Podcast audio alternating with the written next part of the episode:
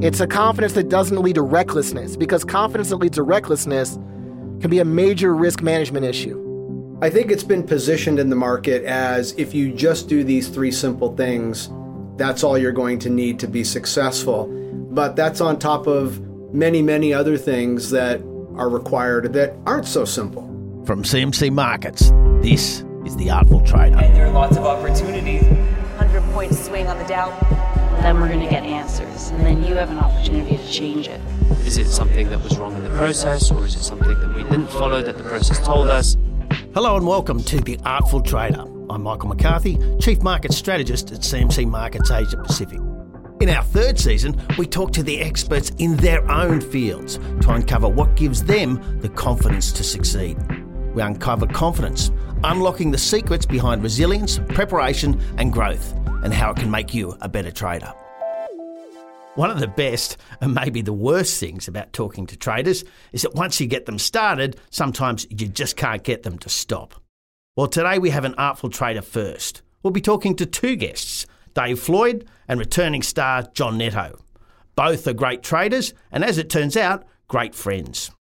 Dave Floyd has over two decades of experience in the markets and founded the Aspen Trading Group. John Netto is the founder of the Netto Number. He authored the Global Macro Edge, which he discussed with some of our clients in a session here in Sydney as a follow up to the Artful Trader Season 2. We kick off this episode with each of them separately and then bring Dave and John back into a group discussion to chat through strategy, defining risk, and their own experiences of the markets. This is a really unique session, and I hope you enjoy it. It's my pleasure today to welcome back one of our few returning guests. We try to cover a lot of territory in the Artful Trader podcast, and for that reason, we have a wide variety of guests. But we knew John Netto had more to tell, and we had more to learn. Bit of background first how important is knowing yourself and knowing your style in trading? I think it's essential, and knowing yourself and knowing your style. It um, you know, when I when I understand my personality, having been someone that's taken on risk for pretty much all of my sentient life. You know, as, as long as I can remember being someone who can think and breathe and eat, um, the the idea of risk always had appeal. Whether it was, you know, betting on American football, or whether it was the market, or whether it was, you know, the outcome of of some personal life event. Um, knowing what that risk was and being able to define that brought a sense of comfort. And so, what I know about myself and and why I define things on a return per unit of risk basis is because I know that the way that I mitigate anxiety, the way I mitigate um, acting out of impulse or, or breaking a plan is by understanding and defining what my risk is into a trade. Then once I'm comfortable with that risk, now the anxiety can be reduced because now I've made this a numbers game. As if I, the same way I would play poker or the same way that you set up a budget, um, having a risk budget per trade, per portfolio, per strategy is both a factor of knowing myself and also, frankly, a byproduct of a better way to invest. John, for those who haven't uh, had a chance to go through the Global Macro Edge, one of the key revelations there is that standardization of, of risk units. Um, this is a big step forward for the trading world, and it reads as if this is very central to your trading approach. It is. You know, the book is called The Global Macro Edge Maximizing Return per Unit of Risk. Not maximizing returns, not maximizing profits, not, you know, trade from a yacht. It's about in advance defining what it is you're willing to risk on a position, having a strategy. And risk comes in a couple of ways. Risk comes in the size of that you're risking, meaning the, the, the position bet, whether it's a percent of the portfolio, whether it's um, a volatility target that you're making. But whatever it is, it is an amount that you determine in advance and that you adhere to. It comes from having a plan. And I think, again, going back to the whole risk budget thing, the risk budget is a microcosm of a plan in general. What are you going to do when your portfolio hits this threshold? What are you going to do the, if the market reacts in this way? Now, again, it's it's logistically maybe not not feasible that you can plan every single scenario, but having multiple scenarios planned from both a trading perspective and from just a business perspective goes a long way to easing one's uncertainty, one's doubt, and if you can mitigate that, um, you can trade with a lot more confidence. You stress a real difference between risky trades and risk defined trades. No, that, that's a great question, Michael. Thank you. You know, people in general, you see a lot of disclaimers about trading that talk about trading can be risky. Or you see people speak almost too casually or almost flippantly about, oh, the market is risky. And what they fail to do when they say that is they fail to categorize um, what risky is. Whereas, Mike, you and I, and many of the CMC listeners, and many people from CMC markets listening to this, are in the business of making risk defined trades. Risk defined trades at a very granular level, you know, have through research, through diligence, through a plan, through experience, through understanding the novel aspects of the market, through understanding the idiosyncrasies of a market, look to exploit um, edges that exist from these anomalies in the market. And they look to exploit those edges by defining the risk in a trade. For example, if there's a 35% chance that this will happen, but you can make four to one on your money, then that's a risk defined trade that gives you a chance of making money or a chance of, of achieving a positive expected return. And so the idea that, oh, you're taking on risk, but are you taking on risk for the sake of taking on risk? Or are you taking on risk based more out of impulse? Or are you taking risk based more out of process? And risk defined trades take on trades based out of process. Sticking to your process is one of the key disciplines for you. It is, and, part of my process is being open that the process needs to evolve. There's a fine line between being stubborn and or being being confident in your system and then just flat out not adapting. And it's funny because ex post, you know, after the fact, anyone can tell you that if you're in a position and if it, you know, when it's profitable, then it goes against you. You know, you'll hear the, the the saying, "Oh, you can never go broke taking a profit." On the other hand, if you're in a position and you take profits and it keeps running, then you'll hear the people say, "Oh, you got to let your winners run." And everyone can say this after the fact. Everyone can come up with these, "Oh, keep your losses small," or "Oh, don't ever trade with stops," or "Oh, don't," you know, all these things after the fact. What I try and do is look at what I'm doing and start with a big question first. How do I make money at this? All right? Because as we talked about last year in the second season, Michael, analyzing the market and making money from that is a completely different skill set. John, you've said in the past that you're genetically predisposed to taking risks. Is that true? Were you born to trade? Well, um, I can't speak extensively to my DNA sequencing, but I do feel anecdotally that given my, my behavior of, of placing my first sports bet at the age of eight, the fact that like I read my first book on derivatives at 12 and ran a bookie operation in high school, or as I say, provided liquidity to those wishing to prognosticate on the outcome of sporting events, given that set of anecdotal behavior, and I guess in this case empirical when you look at some of my sports betting performance, it's very likely that I was predisposed or am predisposed to take on risk. And given that, I guess you can say I found my calling. Indeed.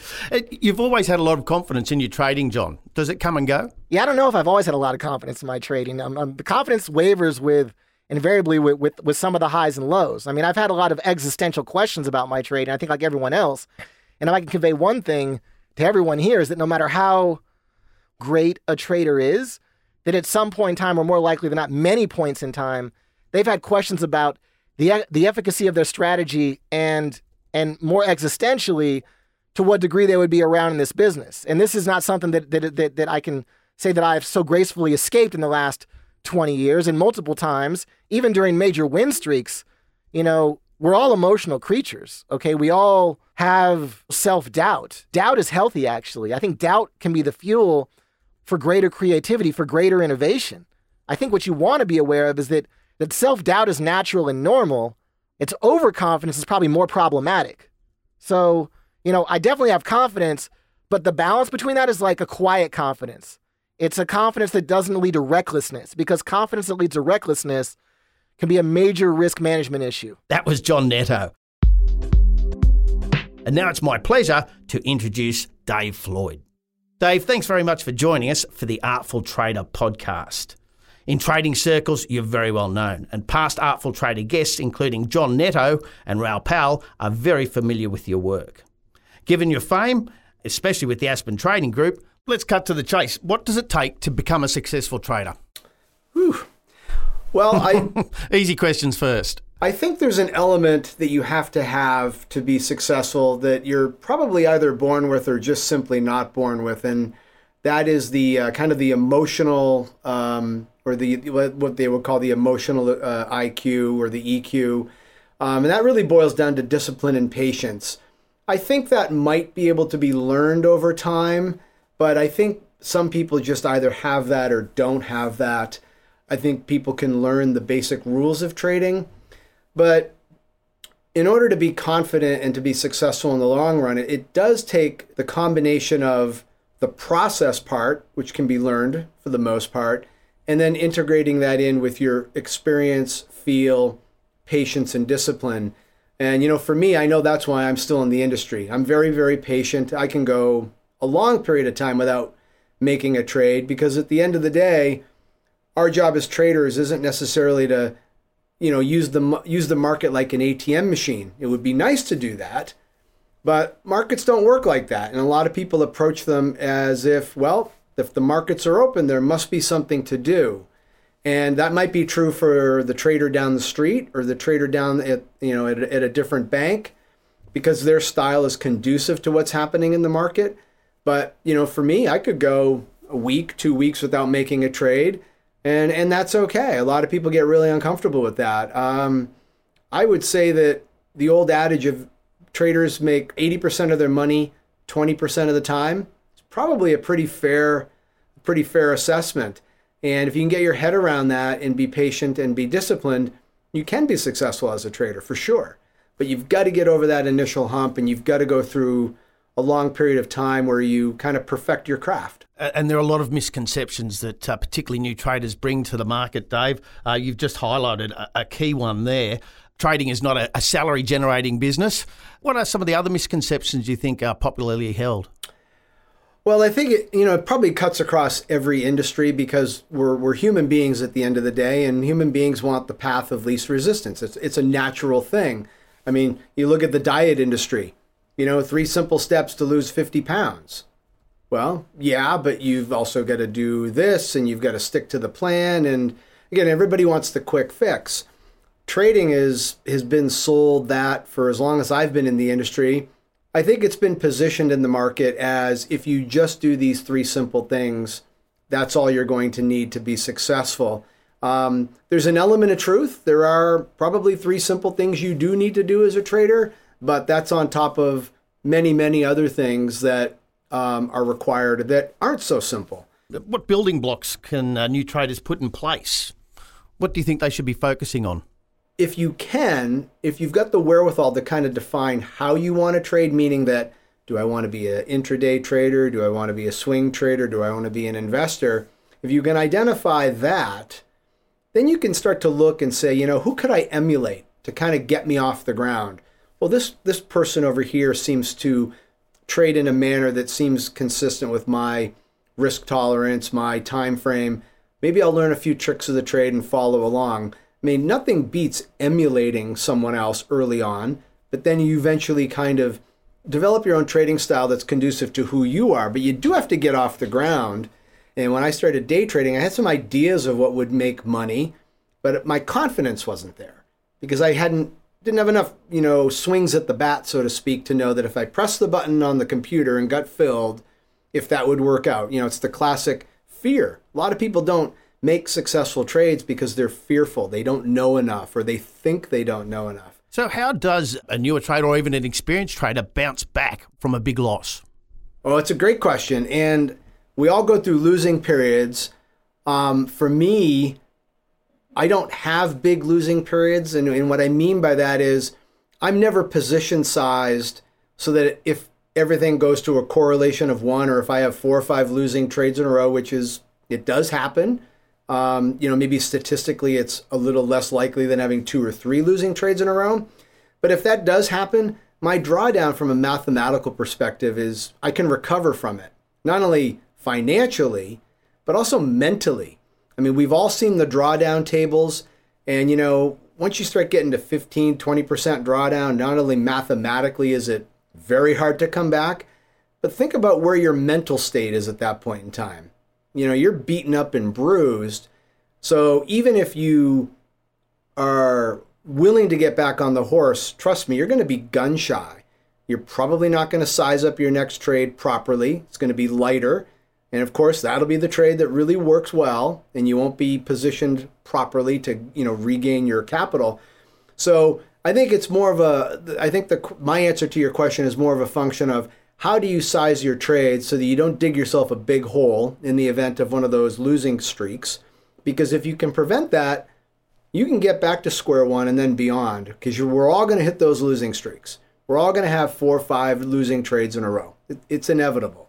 It's a question of can you get recovered from it? And for me personally, I never risk more than 1% of my total capital. Well, maybe one, one and a half percent if I'm really convinced on the trade. And that keeps me from, if I'm down, you know, five or six trades in a row, I'm down five, seven percent, maybe 10% if I had a couple of beefier positions, I can get back from that mentally oh. and mathematically. So your trading plan takes into account that you need to protect your confidence in the market.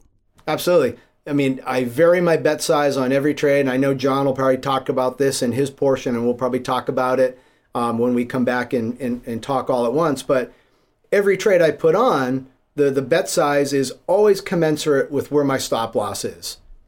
And if you know where your stop loss is, you know exactly how many lots you should be trading so that if you do get stepped out or stopped out, you're not surpassing that that that risk level on a per trade basis. All right. Well, that sounds like a good place to bring John back into the conversation, if that's all right with you, Dave. Sure. Mike, let me tell you one thing, okay?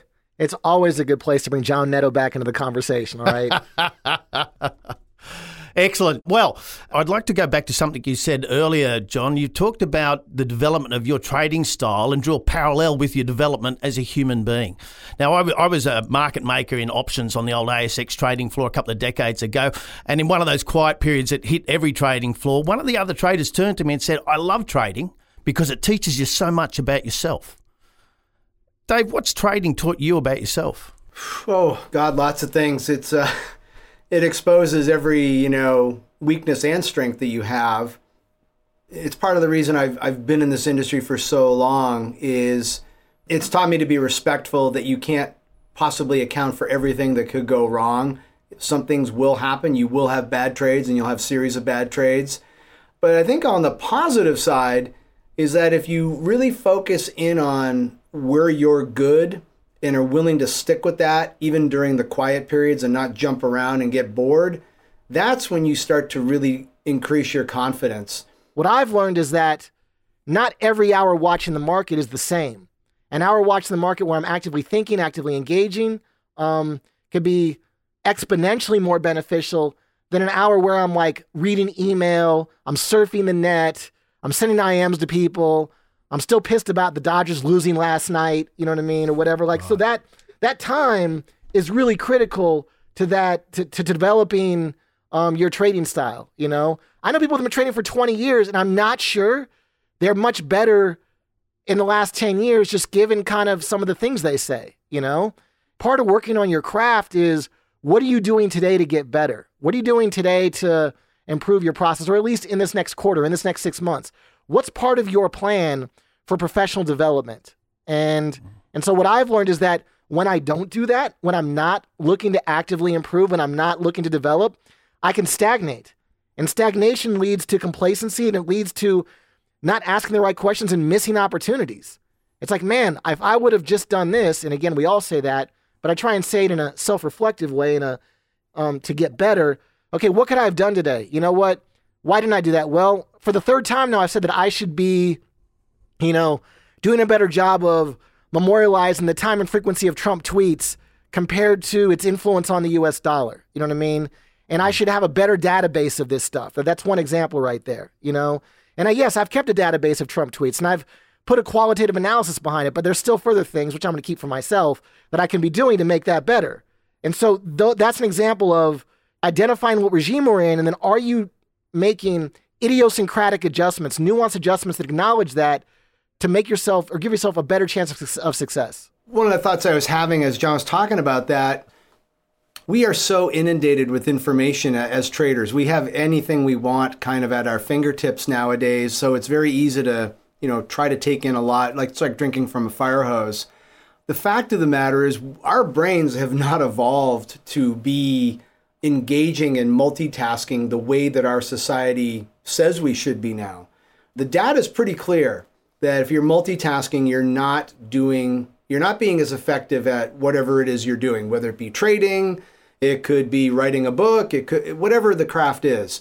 You might be sitting there doing some deep analysis on a chart, you're really integrating in some quantitative analysis and whatever else, and your email buzzer goes off, and you immediately stop and go look at the email and you're like, well, I only took 30 seconds. I'll just go right back to where I was.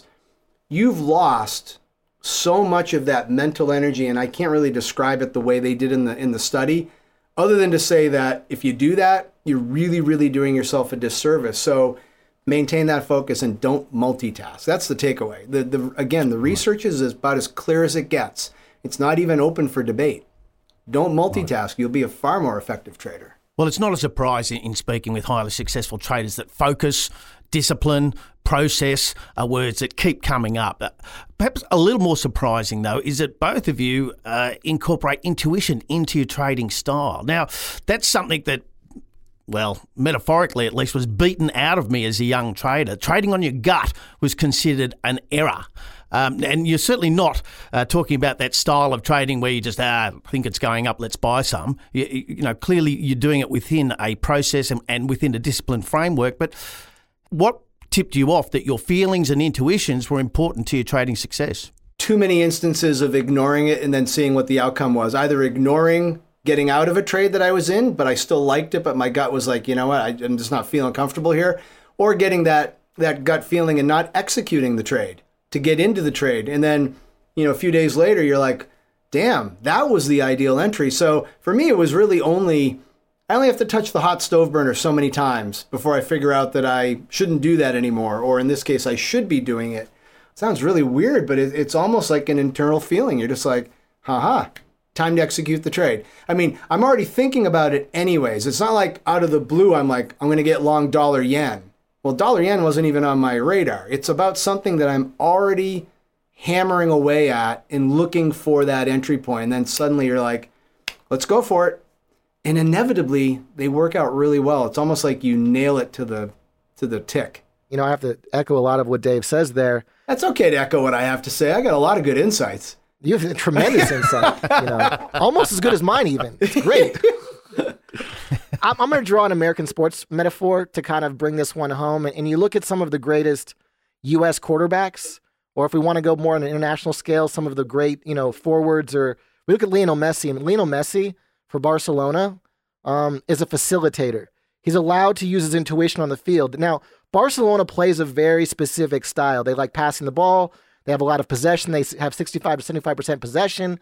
Um, and Messi is a you know facilitator on the right wing, and he uses his left foot to come back across the field and and and, and set up and facilitate the ball for other players. Great U.S. quarterbacks have an intricate offense, but they do what's called audible when they get to the line of scrimmage. They see the defense, they see what's happening, and they use their years of experience on top of a, a, a foundational approach of play calls to then determine when appropriate. It's not every time that you come to the line of scrimmage in American football and you audible or in essence you change the play. All right.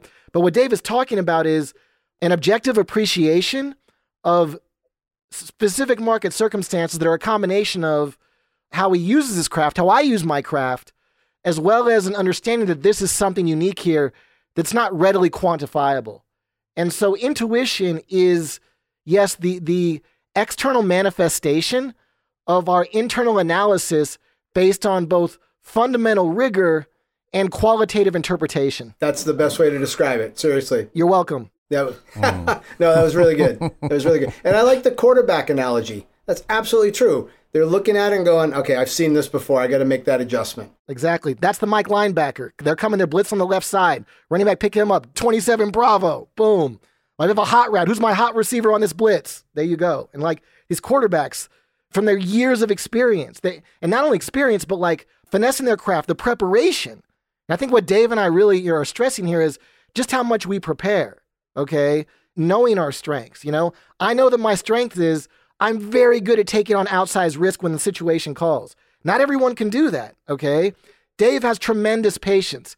He's extremely procedural. He's very process driven, okay? But at the same time, a lot of intuition. So we know our strengths and we build systems around, we build our style around, we build a risk management methodology around these specific factors. And, and, and it's why we've experienced the uh, success that we have. I always try to think of my day to day trading as simply another chapter in the book. You know, the markets don't change very much on a day to day, week to week basis. I mean, they, they make changes over time, But again, if you're sticking with a, for me at least, if you stick with a narrow list of securities that you're trading, you know, for me it's five or six FX pairs, the S and P's, ten-year notes, and then um, you know occasionally another broad-based ETF. Every day is just kind of like a new chapter in the book, or a new even a new page in the chapter. Not much has changed, but you wake up and you're like, okay, well, kind of where we were yesterday. I thought this might happen. So you're building that narrative and then when the when you get when you get enough information just like when you get towards the end of the book you start to maybe figure out who the who done it in terms of the the murder mystery and you've got real conviction because you've kind of been feeding yourself bits of information along the way. You know develop that narrative day in and day out. Some days it's going to be really really boring. But again on that day where it's not boring your conviction level is going to be much higher. The intuition is going to come through more. And I just think that's the more realistic way to approach the market. You know, a lot of the guys and, and a few gals that I know that are at the top of their game at really big hedge funds, they're not running scans every night to find out what to trade the next day. Their uh, mandate is real simple you trade euro and dollar yen. That's all you trade. So, you know, if the big hedge funds are telling their individual traders and their analysts to keep a narrow focus, probably not a bad idea to follow the Paul Tudor Joneses and the Citadel and that kind of business model, at least in terms of the ethos that they're promoting. That's how you get to be sitting where I am 20 plus years into the game and still saying, I've made it, I've done well, and I'm still continuing to learn because it's an unfolding process. that takes time and you're never going to perfect it, but you do get better. I think that's a perfect note for us to finish on. Thank you, Dave. Thank you, John. Thank you very much. That was Dave Floyd and John Netto. If you liked what you heard on this episode, next time we're talking to Aussie tennis legend Pat Rafter. He opens up about the highs and lows of his career and keeping overconfidence in check. Complacency, most times, sort of will bring you unstuck. Make sure you subscribe to the Artful Trader podcast to hear Pat Rafter and all of our interviews, or listen at the artfultraderpodcast.com. Join us next time.